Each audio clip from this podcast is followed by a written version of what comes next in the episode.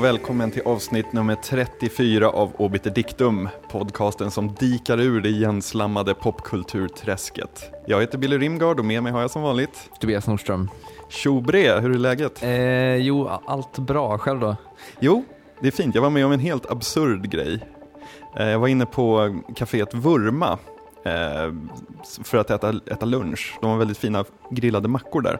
Och jag äter alltid mackan Främling som är väldigt god. okay. Och jag står där och så, står jag och så pratar jag lite högt för mig själv så här, ska man ta samma som man alltid tar? Eller? Ja, det får bli en Främling.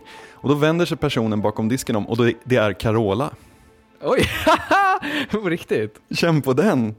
Och jag var så här, Eh, Okej, okay. och då kom, alltså, det var inte, hon stod inte i kassan utan hon var där bakom för att fota av tavlan där det står Främling. Okay. Eh, vilket bara i sig är sjukt konstigt eftersom liksom Ja, så, men, men, sa Carola någonting eller? Ja, hon blev jätte, jätteglad och säger det är Främlingdagen idag. Varpå jag sa, vad bra, då är mackan gratis va? Men det, det blev den inte. Men, ja, men det, det, måste väl ändå vara så här, eh, alltså det, känns, det på något sätt är det talande för Carolas litenhet som artist att hon åker och fotograferar när någon har en macka döpt efter, efter en, en av hennes största hits. Liksom. Ja, men är det inte jättekonstigt? Ja. Jo, jo det, det, det, det, vittnar om Sveriges litenhet på, på något sätt. Ja, men typ, jag kanske skulle fota om man skulle komma in och det fanns en Oddpod-macka. Då skulle ja. man bli helt så här, wow! Men liksom, vi inbillar, vi inbillar väl oss att vi är lite, lite mindre än Carola kanske? ja, precis. Det är det jag menar. Mm. Ja, det var en väldigt, väldigt absurd situation. Mm. Så jag, jag har knappt hämtat mig från den, men nu känns det bättre. Ja. Jag har fått goda nyheter från Comhem här i veckan. Mm -hmm. Vanligtvis så brukar det mest vara krångel med, med, med den leverantören, men eh, i veckan så fick jag ett brev där det stod att jag från månadsskiftet, då, alltså från första, första mars, här kommer ha ISPN HD. Oh. vilket ju är goda nyheter med, för, för en sån som mig som kommer följa NHL-slutspelet till exempel. Mm. Så man slipper betala dyra pengar för vi har satt Sport HD etc. Mm. Eh, så det, det, det, är jag mycket, mycket glad över. En liten så här, milstolpe i ditt liv. ja, eller hur? ja. Eh, med betoning på liten milstolpe kanske. Men det är, det är detaljerna som, som räknas. Precis. Nej, annars har det varit en ganska så absurd, två väldigt absurda veckor för mig. För att vi har ju sänt Musikguiden i P3 på kvällarna. Och varje heltimme då så går vi ju till, till Ekot. Och det, det, är en väldigt, väldigt märklig och skum känsla som är väldigt svår att sätta ord på när man har stått och sänt liksom, popmusik och så diskuterat liksom, ämnen som är kanske triviala i, stora, i de stora skeendena, men mm. ack så viktiga. Så går man till Ekot så är det så här, Ja, nu har de satt in stridsflyg mot demonstranter i Libyen. Och man står där under tre minuter och hör på alla, liksom, hur världen liksom faller utanför den här ljudisolerade studion. Och sen är det bara tillbaka in i liksom, någon släpig hiphop-dänga. Sådär. Uh, det, är ja, det, det, är väldigt sådär, det känns apokalyptiskt på ett väldigt konstigt sätt. Det måste ju vara värst för Jenny som ska följa upp det med att vara så här, eh, ja, glad, komma med glada tillrop om popmusik. Ja, I den här timmen av ja. musikvärlden. Ja. Precis. Eh, jag, jag, kan väl också nämna att ja, på, på rena narcissistiska skäl så har jag ju börjat blogga. Eller jag har inte börjat blogga av Äntligen! Ja, eller jag har inte börjat blogga av narcissistiska skäl, men jag nämner det av narcissistiska skäl. Eh, det är så att jag har blivit en del av eh, musiksajten Devotion Magazines bloggsatsning och eh, kommer blogga där framöver om popmusik och litteratur och tv, film med mera. Den hittas då på tobias.devotionmagazine.se. Vi länkar givetvis. Mycket, mycket bra. Jag ja. ser, ser, fram emot det. Jag har ja. väntat många år på att du ska få blogg ändan ur vagnen. Ta min blogg oskuld. Ja. ja. Eh, jo, men eh, vad ska vi prata om idag? Vi ska prata om att Batman kommer till Stockholm. Atomic batteries to power. Turbines to speed. Ready to move out. Det, det är stort. Det är väldigt stort. Det är nämligen så här, det är en liveshow som kommer gå i Globen. Jag, mm. jag läser kort här, så här står det på hemsidan. Based on on an original story being created exclusively for the show, Batman Live is a theatrical extravaganza of thrilling stunts, acrobatic acts, and illusions. Never before has Gotham City, Wayne Manor, the Batcave, and Arkham Asylum been brought to life on stage in a more visually exciting way. Join Batman and Robin as they battle their nemesis the Joker and other supervillains such as the Riddler, Catwoman, the Penguin, Two-Face, and Harley Quinn. Harley Quinn ändå, det, det är jag mycket glad över att Ja, det är ju så grymt att Harley Quinn är med och Ja. liksom promotas så. Men hur känns det här? Eh, alltså jag är både, både skeptisk och uppspelt i någon så ambivalent, eh, i något ambivalent stadie. Eh, det är givetvis stort att, att, eh, att se Batman in live action på något plan, men eh, alltså jag får samtidigt lite så här vibbar av att det blir, det blir ju spektakel av alltihop. Det blir, det blir, det blir så här, eh, ja men det blir ett spektakel för hela familjen där, där eh, massa sjuåringar, sjuåringar kommer sitta och äta sockervadd och, och titta Och se på. thrilling stunts, acrobatic acts and illusions. Ja men precis, alltså det, det känns som att det, det finns stora risker att fokus ligger på fel saker. Det var diplomatiskt sagt. Ja. Men jag, jag håller med, det, är, det här är ju så här Disney on Ice, Mm. eh, fast för så här 30 någontings som typ inte velat växa upp, eller jag vet inte. Men är det det? Alltså på hemsidan så pratar de om att det kommer vara underhållning för hela familjen. Och och det, Det kanske är där skon klämmer. precis, det är väl den klassiska Disney-klyschan annars. Jag har inget emot Disney, men den klassiska så här, barnfilmsgrejen, att det är Mm. underhållning för hela familjen. Mm. Eh, och det, det, jag vet inte, det, det gör mig lite så här, ja jo, hur anpassat kommer det här vara egentligen? Det, det, hade det funnits en åldersgräns så hade jag varit eld och lågor. Ja, men ska vi gå? Ja, det är väl nästan vår plikt att gå. Ja, det kanske är det. Som, som bevakare av det popkulturella träsket. Precis, alltså, Ja. om, om, om inte för att hylla ifall det är bra så för att såga om det liksom, ja, om Men- det kastar smuts på Batmans legacy. Nu har inte jag kollat vad biljetterna kostar, men man kan ju tänka sig att det är så här 710 kronors grejen. Ja, i Eller? och för sig. Eh, Och sen är det väl sån här meet the cast. som, är, som, man, som är någon sån här eh, brittisk akrobat som man egentligen är totalt ointresserad av. Ja, ak- akrobatik och Batman, mm, kanske inte. Nej. Men alltså, det, det, jag tycker det är lite spännande ändå, för i slutet av, eller mitten av 90-talet så var det ju ändå så här sjukt sällsynt med referenser till liksom den sortens geek-kultur. Mm. Jag menar, visst Batman-filmen hade haft premiär, men det var ju inte Harley Quinn man, man liksom promotade, utan det var ju typ Prince som var posterboyen för, för Batman. Och hans liksom, han släppte ett helt Batman-album. Ja, det är, det är ju fantastiskt det albumet. Men, men det hände någonting där i liksom, var det slutet av 90-talet när dotcom-boomen var? Och liksom geeks helt plötsligt tjänar 450 000 om året och liksom satte agendan på något vis. Man insåg att här har vi en målgrupp. Liksom.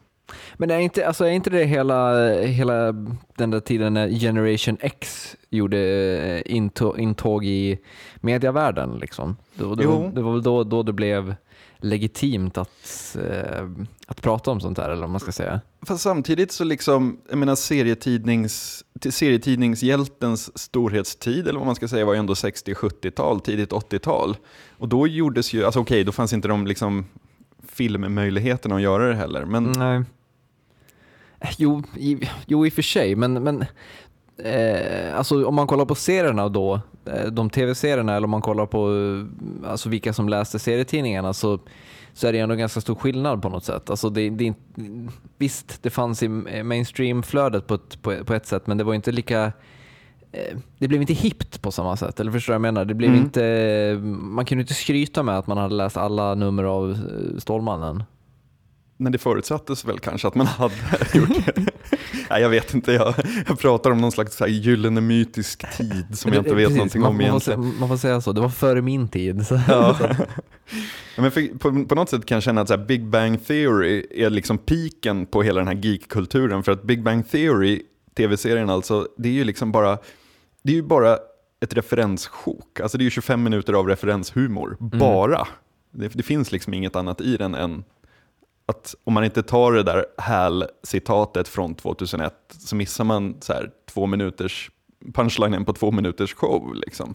Jo, kanske, men alltså samtidigt, de har ju, de har ju liksom varit tvungna att så här, baka in vissa, vissa andra så här, komiska element. Alltså Sheldon Coopers karaktär eh, den bygger ju mycket på att, man, på att man skrattar åt nörden också. Alltså titta vad socialt missanpassad och socialt handikappad han är. Mm. Eh, och på det sättet så, så ska det väl gå hem hos alla. Liksom, att eh, de, här, alltså, de här karaktärernas eh, ja, deras missanpassning till samhället i övrigt och att de är insnöade på de här sakerna gör dem roliga att skratta åt, inte bara med. Liksom. Mm. Tror jag i alla fall. Ja, och då undrar man ju lite det här, alltså den här Batman-grejen. Mm. Alltså, hade den varit möjlig att göra för säg 20 år sedan? Eller är det så att folk som idag är 35-40, har eh, en son eller en dotter som är 4, 5, 6, ska liksom kunna ta med dem dit och visa, alltså introducera dem till sina egna intressen? Alltså, Men alltså jag tror att, jag tror att hos, hos yngre konsumenter idag så tror jag att, ehm, att Batman vet jag inte riktigt, men jag vet att Spiderman är sjukt stort bland barn. Alltså min mamma är ju dagisfröken och eh, jag har även vänner som jobbar på dagis och så. Och de, de säger liksom att vad heter det, Spiderman gäller ju stenhårt hos barnen också. Liksom. det är i och för sig lite coolt. Ja, jag, jag har absolut inga problem med det. Eh, och, och på tal om, om Spiderman så sätts det ju även upp en stage show om, i, i New York just nu som är typ så här, som, ja, det, de har vissa problem. Det är folk som blir skadade hela tiden och de är väl inne på så här, typ tredje stand-in killen som ska spela Peter Parker. Så- det är för att det, den ska tydligen vara sjukt avancerad då med, storm, med Spiderman som svingar sig högt ovanför scenen och har då ramlat och brutit armar och grejer. Det är väl två U2 som har gjort musiken där va? Ja, eh, det stämmer. Oj, oj, oj, oj. Ja, jag vet inte. Alltså sådana där, ja. Det, alltså någonstans här går det ju en gräns känner jag. Där man devalverar grejen. Precis, men det var ju det lite jag pratade om i, först, där, alltså att det blir ju ett spektakel. Ja, Eh, och det, det, det man älskade Spiderman och Batman för i serietidningarna försvinner väl lite grann, eller? jo. Samtidigt som så här, det räcker med att läsa att Harley Quinn är med för att man blir skitpepp liksom. Man är ju ganska lättsåld liksom. Jo, Ja. det är väl så. Jo, men jag håller med. Just det här mörka och det. det är, alltså, tänk, dig, tänk dig den här akrobatgruppen som, som gör det här. Eh, kan du tänka dig att typ så här, vi kanske får se så här, Batman och Jokern typ flyga omkring på trapetser och kanske till och med vara på samma trapets och låtsas slåss och låtsas ramla. Alltså, det kan bli ganska Det obehagligt. kan bli ganska pajigt. jo, det, alltså det finns ju stora sådana risker. Här, här återigen så tror jag att den här familjeunderhållningsgrejen kommer in. att det är bättre att det blir lite, lite så hisnande än, än att det blir dramatiskt, eh, dramatiskt vad ska vi säga, allvarligt. För typ Disney on Ice och sånt, det är väl typ så Snövit och sådana grejer mest va? Att, Ja, jag vet inte, det, jag har sett väldigt lite men det är väl som du säger Snövit som på skridskor. Ja. Och så sju glada dvärgar i, i släptåg. Liksom. Det är ju faktiskt en helt absurd så crossover-grej måste jag säga, just den här on ice-saken. Ja.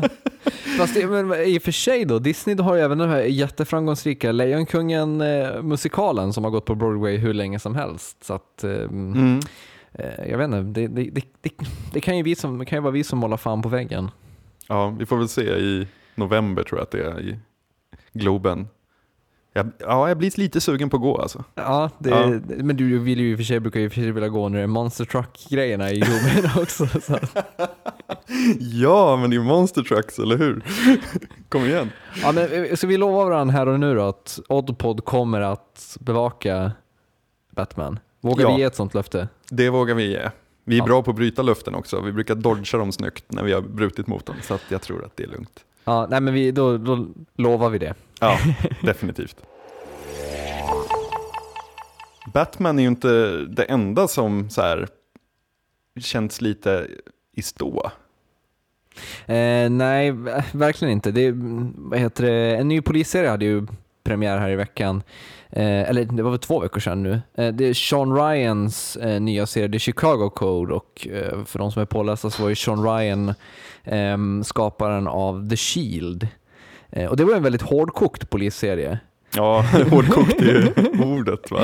eh, Vic, eh, vad heter han? Vic Mackey heter han Vic Mackey, ja. va? Eh, och hans kumpaner som var, Var allt, på jakt på the Armenian Money Train. ja, det var, det var på slutet det. De, men de, eh, de var ju sjukt korrumperade de här poliserna. Eh, och jag vet inte, den, den, The Shield följde väl i någon slags anda av, vad ska vi säga, ja men det här Cable, eh, Cable USAs polisserier, alltså det, när, man, när det ligger någon slags fokus på realism och, ehm, och det hårda livet på gatan. Liksom. Mm. Eh, och Det var väl därför jag blev ganska förvånad när jag kollade bort till The Chicago Code, för det var ju sjukt mesigt. Mm. Alltså det var ju på något sätt mer i linje med, med ehm, ja, men satsningar som CSI eller eh, ja, vad har det varit de senaste åren? Att numbers och alltså man gör Mm. hela polisgrejen till, vad, ska, vad, ska, vad ska man kalla det? Man avdramatiserar det ganska rejält i alla fall. Kan lyssna på ett kort klipp här från, från början av första avsnittet. You know, my father pinned the Chicago PD badge on me, he told me to shake hands with the good citizens of this city using a velvet glove. But keep a razor blade hidden between your fingers for the ones who forgot their manners. He also told me the moment I ever felt safe to remember I was just a dumb Pollock, as capable as next idiot of getting my head shot off. Och ja, den där voice-overn, den spelar ju i samma liga som I'm getting too old for this shit. Ja, det gjorde verkligen. Ehm, jag vet, Och sen, gill- sen är färgerna väldigt starka, väldigt starka färger, väldigt så här snyggt allting, väldigt HD. Det är inte det här, ja, lite karga liksom. Nej, det är inte The Shields Handycam som, eh, som finns här direkt. Nej. Eh, Gillade du första avsnittet? Eh, nej, det kan jag inte påstå. Eller liksom, jag lämnades väl ganska oberörd av det egentligen. Mm. Jag, kan, alltså det, jag har svårt ens att se att det blir en så här skön actionserie som man kan följa utan att tänka för mycket på det heller. Alltså, svårt att säga rent spontant. Jag har bara sett det första, det har ju gått två till, men... Mm. Jo, men det kändes lite grann som eh, den här nysatsningen av, vad heter det, Hawaii 5-0. Definitivt. Eh, alltså det är som sagt det är mer fokus på så lite snygga människor. Han, Mm. han var väl i och för sig, hade den här polis, var han kapten eller någonting, var ju, för- verkade i och för sig vara lite så här korrumperad och köra med lite fultricks, men det var inte alls på samma nivå som eh, Mick, eh, Vic Mackey liksom. Nej. Nej. Alltså jag tror på många sätt så det jag saknar eh, väldigt mycket i den här serien, alltså om, om vi, vi har ju sjungit The Wires lov här tidigare. Eh, och om man sorterar in The Wire och Homicide Life on the Street så kanske även The Shield i någon slags här hårdkokt, dyster, melankolisk värld. Eh, I andra änden av spektrat så tycker jag att det finns en serie som Miami Vice. Eh, jag, jag kollar om, om de två första säsongerna här om året. Och jag, alltså jag slog så det där att okej, Sonny Crockett, han kör Lamborghini, han bor på en segelbåt med en krokodil och bär designerwear. Liksom. Eh, men om man köper det, så här, skitsamma, det här är en berättelse om liksom, stora snutar, stora bovar. Eh, och det är kanske den sortens berättelse jag saknar idag, alltså det här larger than life där, alltså, det här landar någonstans mitt emellan. Det är inte den här eh, Norén-tragiska dram dramat och det är inte liksom en stor snutshow heller. Nej. Alltså jag är ju personligen en stor anhängare till de här gamla 80 och 90-talsserierna som eh, Steven Bochco och, David Milch skapade. Det är Hill Street Blues och eh, NYPD Blue Mm. eh, som jag båda liksom älskade som, som yngre och ja, har väl sett, jag tror jag har sett alla avsnitt av båda serierna. De, de, är, alltså de är fantastiska men även där så är det ju liksom det är ju st- st- det är ju starkt fokus på, på just realism på något sätt. Mm. Alltså, eh, ja, men, eh, som jag sa, det hårda livet på gatan. Eh, och det, det känns som att vi efter kanske, men efter The Shield och efter The Wire så har vi liksom inte haft något av det alls. Utan eh, det har istället liksom varit CSI med en punchline-glad David Caruso i huvudrollen. huvudrollen. Hyfsat punchline-glad va? Ja, det är väl, det är väl CSI Miami tror jag. Och sen är det den här kärnfamiljsberättelsen Blue Blood som hade premiär i höstas tror jag med Tom Selleck i huvudrollen. Också mer- väldigt det- tråkig. Ja, också väldigt tråkigt. Det, det känns som att det är mer den formen av polisserier som, eh, som säljer idag. Alltså, Jag har försökt följa, eller jag har följt hela vägen faktiskt, eh, Southland, eh, som gör, gör anspråk på att vara någon slags så här, ja, The Wire i Los Angeles, Mm. Typ. Men, alltså, jag vet inte, det, det är svårt. Jag har följt den hela vägen men jag ty- man fattar inte tycke för någon av karaktärerna. Men, Ja. men hur funkar den då? Är det, eh, är det, är det liksom lite mer form av jag, alltså livet på gatan som den skildrar? Eller? Ja, verkligen. Det är liksom det här- och sånt där har jag fått för mig. Ja, precis. Alltså, eller gängen, alltså man, man får inte, det är inte som The Wire där man får följa även andra sidan, eh, gängkulturen, utan det är snutarna man följer. Ja.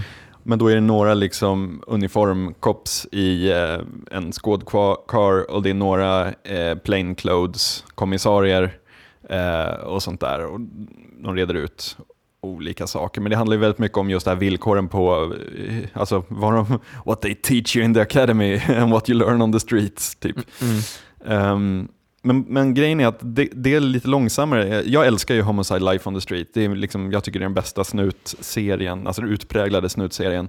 Den är Men- fantastisk ja. Men, men där, där, anledningen till att jag gillar den är att man så här, gillade de karaktärerna och man, man, man stod, alltså hoppades att det skulle gå bra för dem och så vidare. I, i Southland där får man inte riktigt den känslan. Det ja, det, det är lite fattigt.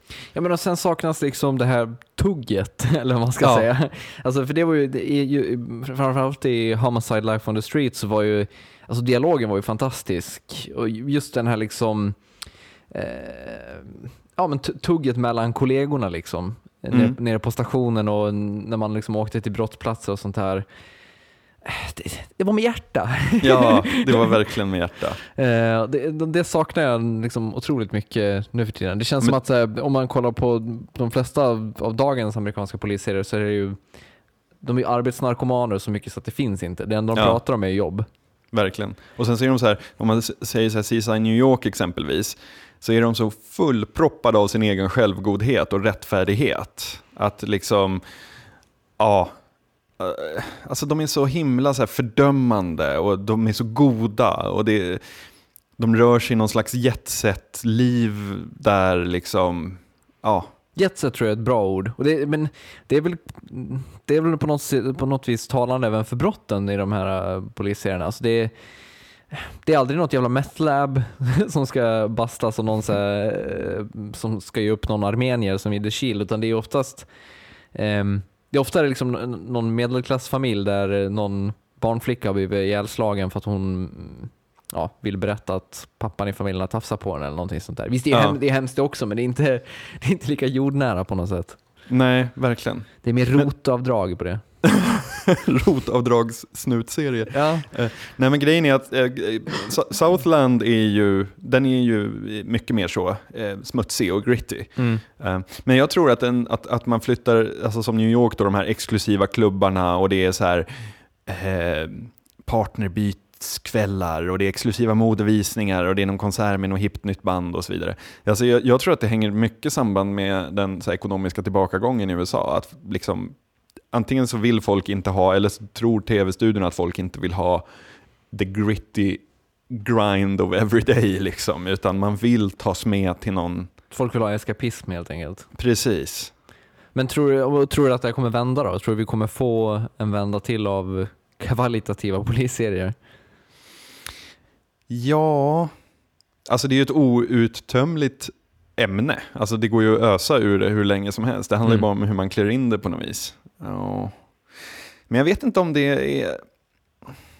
Alltså på 90-talet, de här de du nämnde, NYPD Blue och... eh, eh, Hill Street Blues. Hill Street Blues, ja, 80-talet. Det var ju enorma publiksuccéer. Alltså NYPD Blue var ju, det är väl en av, efter Friends typ, och Seinfeld förstås, eh, så är väl det 90-talets liksom stora, stora serie. Så. Mm. Ehm, så man tycker absolut att det borde finnas publik för det. Men jag tror också att det här kan, alltså också tror jag att det är så här att det hänger ihop lite med att brotten blir eh, mindre och mindre vänliga att vi skildrar på, på tv. Hur tänker du då? Städerna, de, städerna liksom eh, städas upp, eh, svartklubbar rotas ut, graffiti tvättas bort, gatulivet upphör helt.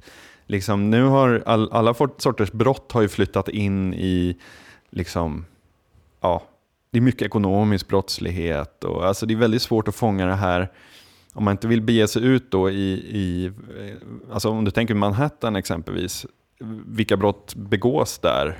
Förutom de här, alltså rent krasst, jag fattar ju givetvis att det sker massor av vanliga eh, liksom blue collar brott där också. Men, men, men det är ju inte så här Manhattan på 70-talet liksom, när det Nej. var vilda västern verkligen. Nej, men och du, du tror att det, det är svårare att skildra den, den, den nya formen av brottslighet eh, på, ett, på ett bra jordnära sätt? Eller hur, hur Ja, för då du? blir det numbers. Liksom. Jag menar, när alla bostadshus är ersatta av så stal, glas och stål skyskrapor. eh, ja, jag vet inte. Mm. Det, det krävs en annan sorts serie tror jag. Alltså jag tror att, att alla, jag tror att den stora boven i det här tror jag har varit att man har velat haft, eh, man har velat haft någonting att hänga upp de här serierna på hela tiden. Mm. Eh, alltså jag tror, jag tror House är en bov här. Alltså de har tänkt sig, ja men kolla här har vi en diagnosti- diagnostiker som liksom, heter det diagnostiker? Diagnostician på engelska. En diagnosställare. Ja, en diagnosställare helt enkelt. och, och då kan vi göra drama av det. Och kolla Mm. vad sjukt många sätt vi kan göra dramat på. Liksom. Mm. Eh, och sen då har man då CSI följer, följer liksom efter det. Då tänker man att så här, ja men kolla här har vi nya, den här nya vetenskapen. Kolla vad mycket man kan berätta med den. Och så, Ja. då hänger man upp hela serien på det. Och Numbers är exakt samma sak. Mm. Det är därför jag slutade följa Numbers, för att det blev så sjukt krystat i hur man skulle få in matematik i exakt allt. Jag gillar första säsongen som fan. Ja, alltså det, det var ju kul på ett sätt, men Sen bara... det, det blev gammalt ganska snabbt. Mm. Vi har även den här, äh, den här Lie to Me med Tim Roth i huvudrollen. Där liksom, han använder ju typ någon slags äh, s- vad är det, sociologivetenskap eller vad man ska säga för att se när folk ljuger. Mm. Eh, och då, då kan man berätta alla former av historier kring att man kan se hur folk ljuger. Är, man tummar ut det där så sjukt snabbt. Jag har ju eh, fått min fix genom George Pelicanos alla romaner. Ah. Eh, har läst igenom dem hela gänget och där är ju precis den stämningen man vill ha. Det här lite lugna, puttrande, de små gesterna. Men tittar man på typ så här The Wire, det är inte så här det är ingen plott att döda presidenten, utan det är några snubbar som liksom langar lite knark på hörnet. Alltså du vet, det är inte de här stora, stora gesterna utan det är... George det, Pelecanos är väl manusförfattare på The Wire också. Ja, alla de viktiga avsnitten så ser man att han har gjort. Eh, jag, jag, jag har ju också läst mycket av en eh, manusförfattare till The Wire, nämligen, nämligen Dennis Lehane. Jag tror han bara skrivit två avsnitt till The Wire, Mm. men han, han har ju sitt, eh, sitt Boston som han skildrar genom Ja, jag har ju nämnt dem förut, de- det här detektivparet. Liksom. Och det är väldigt bra, väldigt, väldigt jordnära och utan att bli liksom over the top eh, disk, diskbänksrealism. Mm. Ja, engelsmännen brukar ju vara väldigt bra på att göra liksom, eh, kriminalgrejer faktiskt. Det är kanske är deras tur då att Axla manteln, för de Ja. har ju verkligen miljöerna också, du vet, någon Ja, här ja. skit jävla Northern City liksom. Å andra sidan, deras senaste tillskott är väl Sherlock som alla verkar älska men jag har ganska svårt för. Jaha, varför då? Eh, alltså jag vet inte, jag, jag är trött på ytterligare en, en, en man med sociala men som inte kan anpassa sig till det sociala samhället för att han är så sjukt smart och briljant. Mm. Eh, jag tittar på House, det får räcka. Mm. det, det, men det är ju till syvende och sist ungefär samma karaktär. Liksom. Ja. Eh, jag kan inte ta folk för jag är så sjukt bra på att iaktta allting och förstår allting för alla andra så att folk förstår mig inte. Nej. ja, ska det göras ska det göras som i Fringe där, den personen som kunde förutse allt som hände. Ja, jo, men ungefär. Apropå Fringe, oj vad bra det har varit på sistone, Mm. tycker jag. Det har, jo, det har faktiskt tagit sig. Jag var ju ja, var lite orolig för den här säsongen, men det har ju faktiskt varit jättebra. Mm. Ehm, får hoppas nu att den inte läggs ner. Den har ju haft extremt dåliga tittarsiffror sedan den bytte till sitt torsdagsslott. Fredag va? De bytte från torsdag Ah, till fredag. så, så var det ja. Ehm, och det har ju inte gått så bra sedan dess. Ehm, de, de, eh, de skickade väl ut en, en det var, det var Joshua Jackson, Peter Bishop, som gick ut och sa att fansen måste ställa upp nu och bänka sig och kolla Ja. så vi får upp tittarsiffrorna. Liksom. Och det där tycker jag är så här fel, att det här är kanske en annan diskussion, men jag tycker det är så fel att döma efter det, för att det handlar ju ändå om så här, jag vet inte, DVD-sales och sånt. Det är ju en väldigt speciell publik du, du liksom riktar dig till. Jo, Och jag menar fredagkvällar, hur många sitter och kollar på TV? Det är inte, ja. jo, och sen i deras den här statistiken så räknas ju inte ens sådana här Hulu eh, tittar in utan alltså det enda Fox är intresserad av är väl hur mycket reklam de kan sälja på fredagskvällen. Liksom. ja. Så det, vi, får, vi får hålla tummarna att den blir förnyad. Definitivt. Och jag vill gärna bolla upp min gamla den här eh, Gotham Central-idén här om en snutserie som utspelar sig på, på eh, Major Crimes-uniten i, i Gotham. Det låter ju som en ypperlig idé. Ja, Eh, det, någon måste göra den. Jag förstår inte vad problemet är helt, helt ärligt. eh, du, du vet ju inte, det kan ju vara någon här gigantisk rättighetshärva Ja. kring hela den grejen. Det, det, Eh, det brukar ju vara det med de här eh, Marvel, DC, Comics Ja, I dagens avsnitt så har vi pratat om Batman, vi har kommit tillbaka till The Wire, vi bollar upp eh, Gotham Central, saker vi har pratat om tidigare. Och vi märkte när vi lyssnade igenom förra veckans podcast att det var vissa teman och titlar som namedroppades som var ganska bekanta. Och det fick ju oss att bli oroliga för att vi har hamnat i den redaktionella loopen. Where all good ideas come to die. Berätta, vad är den redaktionella loopen? Den redaktionella loopen, som inte är ett vedertaget begrepp annat än här i Oddpod-land, ehm, det är ju den här motsättningen att så här, alla redaktionella produkter, eller vad, vad man än gör, så är liksom igenkännbarhet och repetition, ehm, det skapar ett förhållande till, till lyssnaren eller läsaren eller vad det än är. Men om man fortsätter att anknyta till sånt som man har pratat om tidigare för länge, så, så liksom då stannar man ju. Då, då, då sitter man bara och gör samma grej om och om, om igen med samma slutsatser och det, det, det slutar hända någonting. Man, krönikörer är ju ett ganska bra exempel på de som brukar fastna i den här loopen. För de uppfinner sina karaktärer och ger dem smeknamn som de använder när de går ut på sina krogar som de alltid går till och äter samma maträtter som de alltid äter. Och första fem, sex, sju åren, jättekul, då är man i deras värld. Och sen så här, aha, så roligt var det. Bara man f- fruktar den redaktionella loopen. Du, men du, du tror alltså att vi är på väg att hamna där redan? Du, du, du pratar om fem sex år med krönikörerna. Vi, vi har hållit på i inte ens ett år och vi skulle Nej. redan vara i riskzonen. Nej, men 34 avsnitt gånger 45 minuter. Ehm, jag, jag, jag känner att vi börjar så här, repetera ganska hårt. Jo, vi gör väl det. Men, äh, men jag, jag vet inte, när, när jag funderade på, det, funderade på det här så tänkte jag på att alltså det är ju på något sätt, får man väl ändå säga, det, det, det handlar väl om att vi kommer till vår kärna på något sätt. Alltså, Mm. Du och jag är liksom de två personerna som har obit dictum och det är vi som pratar om sakerna och då kommer det liksom, vad vi än närmar oss eh, så kommer det göras utifrån ganska lika referenspunkter. Eller Mm. förstår jag menar? Alltså vi kommer Mm. ha ganska lika perspektiv vad vi än närmar oss. Mm. Eh, och sen är det ju liksom världen och eh, vår omvärld som kastar upp ämnena att närma sig. Liksom. Ja, för rent krasst kan man väl säga att eh, de här ämnena med de här slutsatserna och värderingen vad som är coolt och inte, så har det väl låtit sedan vi lärde känna varandra för typ tio år sedan. Ja men ungefär. Alltså det, det, det är på något sätt, det går, vi kan inte, man kan inte ändra, man kan, man kan inte uppfinna sig själv på nytt gång på gång utan eh, det är på något sätt att man får göra det bästa av formen och göra det bästa av de, de, de, de ämnena man pratar om. För de skiftar ju liksom vilt känns det som. Mm. Eh, Det var ju ett avsnitt av This American Life, eh, så är de på The Onion-redaktionen i Mm. deras mötesrum. Och när de yngre skribenterna, de sågar så här äldre eh, folks förslag, så här, men det där är gjort så många gånger. Och då hamnar de i en ganska intressant situation därför att det var ju de gamla förslagen som de yngre började att gilla en gång i tiden när de började läsa The Onion. Mm. Jag tänkte vi snattar ett litet eh, ljudklipp här där en av de yngre berättar om den här krocken. and and now they have like with the youngs the youngs and olds the problem is all of the young people grew up reading the stuff that the older people wrote so we formed our sense of humor on the on the onion and then became writers for the onion you're you're trying to write for your idols it, it's it's strange. It's strange for us. I know we've we've talked about it many times. The, the young people here, it's strange for us to like write for your idols. You- But also, you're saying to Todd, who's been here forever, like, yeah, you can't do that again. Don't do that joke again. I- I'm tired of that joke.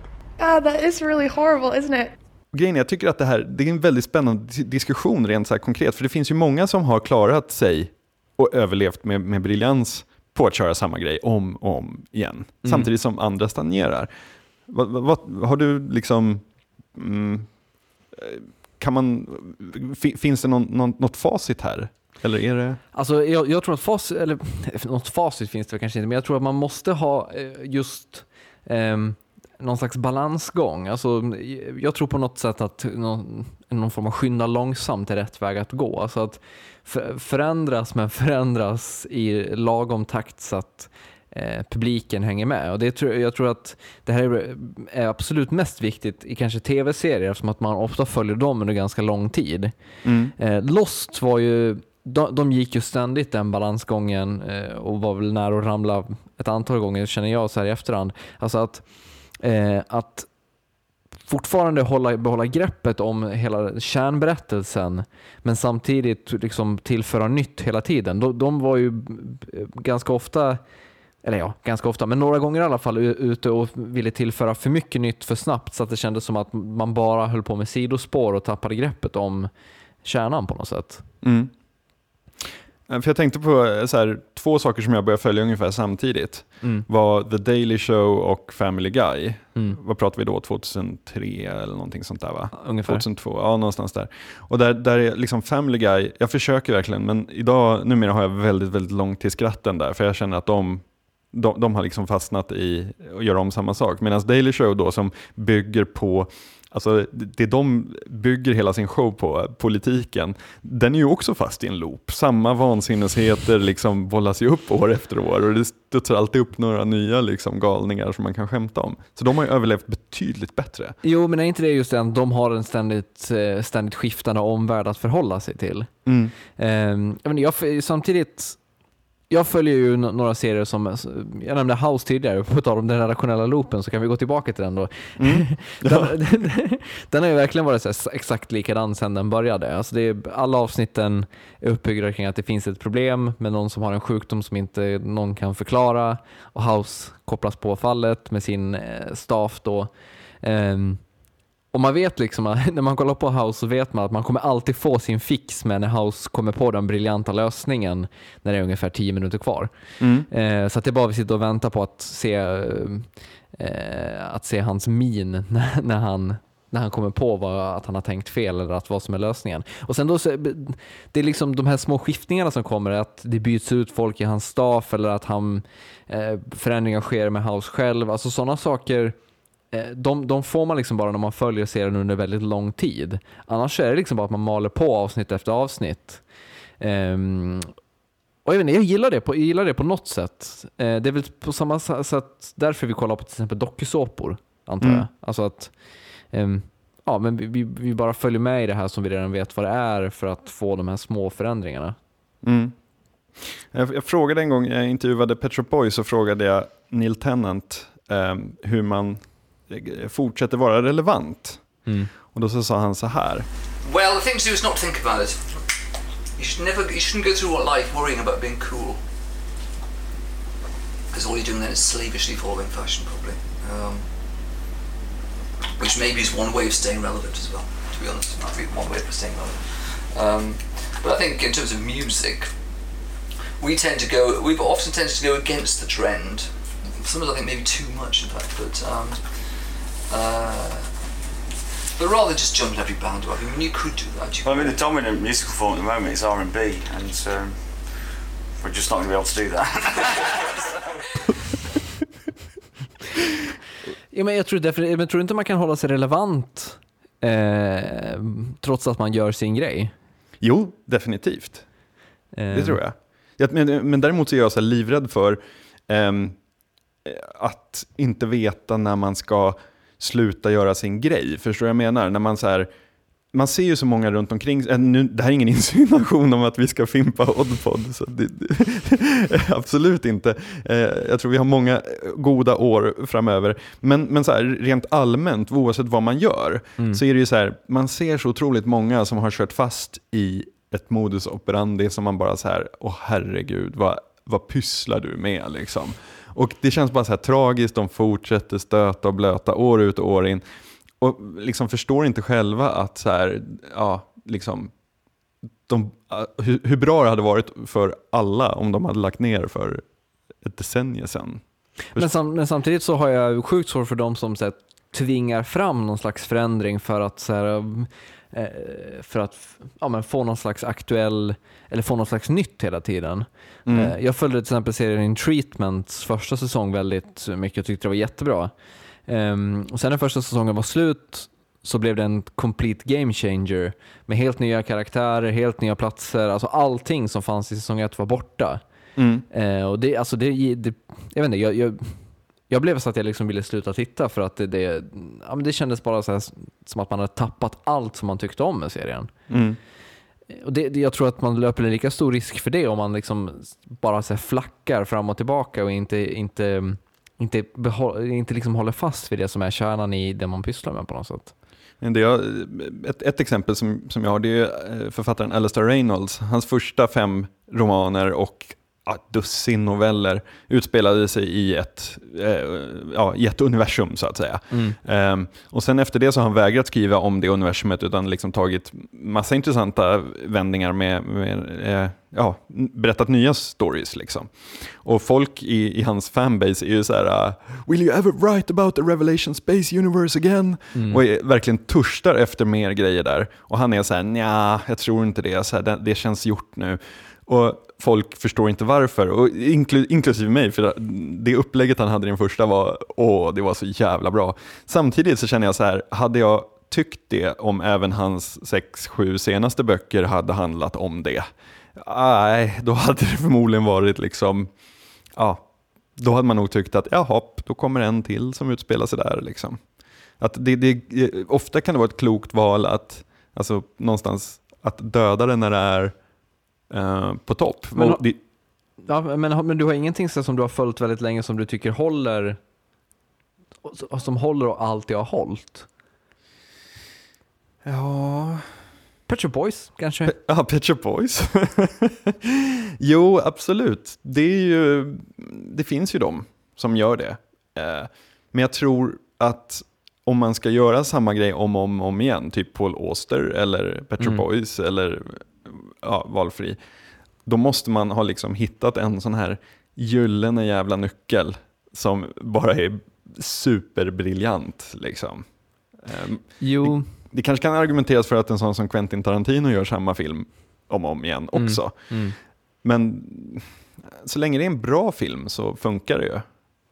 Ja, men det- alltså, det är kul att du nämner Paul Auster, för deckarlitteratur överlag är väl en typisk sån sak som man ständigt återvänder till för att man känner sig hemma, eller förstår jag menar? Att man vet, man vet vad det är som, vad som gäller eh, Mm. ganska direkt och det känner man sig ganska bekväm med. Sen att det är gjort tusentals gånger redan, eh, det spelar liksom ingen roll. Du, du, alla läser ju deckare i princip och alla Mm. fortsätter läsa deckare för att ja, men det, det finns någonting tryggt där som vi tycker om att återvända till. Mm. Men ta tv-serien Heroes som ett exempel. Sn- Snacka om att de borde ha fimpat den efter första säsongen. Vad bra. Tänk dig hur vi hade minst den då. Bara, shit alltså. Vad som helst hade kunnat hända framöver. Varför la de ner den? Alltså, lite som man känner med Rubicon nu. Att så här, åh, de hade kunnat ta den så himla långt. Samtidigt som det bästa som kunde hända för, för liksom vår uppfattning av Rubicon kanske var en säsong. Jo, jag förstår vad du menar, men... Du är skeptisk? Eller jag, inte med Heroes. Nej. Eftersom att där fick vi ju svaret. Men, men eh, alltså vissa saker håller ju för, för, för... Alltså vissa saker har ju större potential att hålla för, eh, för fler säsonger eller fler eh, berättelser medan andra har ju töms ju ut snabbare kanske. Mm. Ehm, som just Rubicon tror jag hade kunnat liksom bli fantastiskt i fem säsonger kanske. Mm. Eh, 15 säsonger, då kanske vi ja, stretching it a bit. Liksom. Mm. Men det är svårt. Vi får helt enkelt så här, göra någon slags allmän flagga här om något år eller två. Att så här, ja, om vi börjar upprepa oss och gör samma avsnitt om och om igen så säg till. Precis, det, det, det, ett visst ansvar ligger här på, eh, på er lyssnare att, liksom, att säga till att nej, nu får, nu får det vara nog.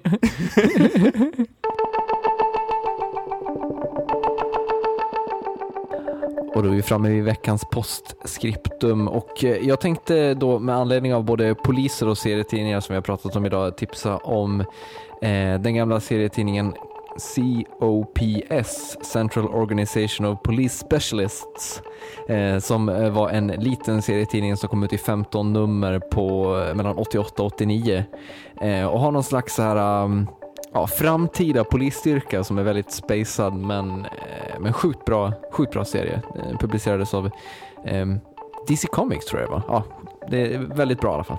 Är, det- är det Mike Mignola? Eh, nej, utan det var en kille, eller jag vet inte om Mike Mignola kanske var inblandad som... Eh, Jag tänker nog på fel, jag tänker på den med Hellboy i. Ja, nej, Ja. skaparen heter Doug Monrock eller något sånt där. Ja. Okej, ja. Här, här sitter jag och bara liksom frotterar i min okunskap. Ja. jag, jag ska tipsa om eh, en sajt som heter Spacelog som är en, eh, ett samar- så här, eh, crowdsourcing-projekt där man transkriberar och taggar all radiokommunikation från de olika rymdmånlandningsmissionerna. Och just Apollo 13 som det gick lite åt skogen med eh, är väldigt, väldigt fascinerande läsning från det att olyckan inträffar. Lite varning dock, man blir sittande väldigt många timmar därför att det är, ja, det är fascinerande. Mm, du skickade den länken till mig häromkvällen och det blev en sen afton kan jag säga.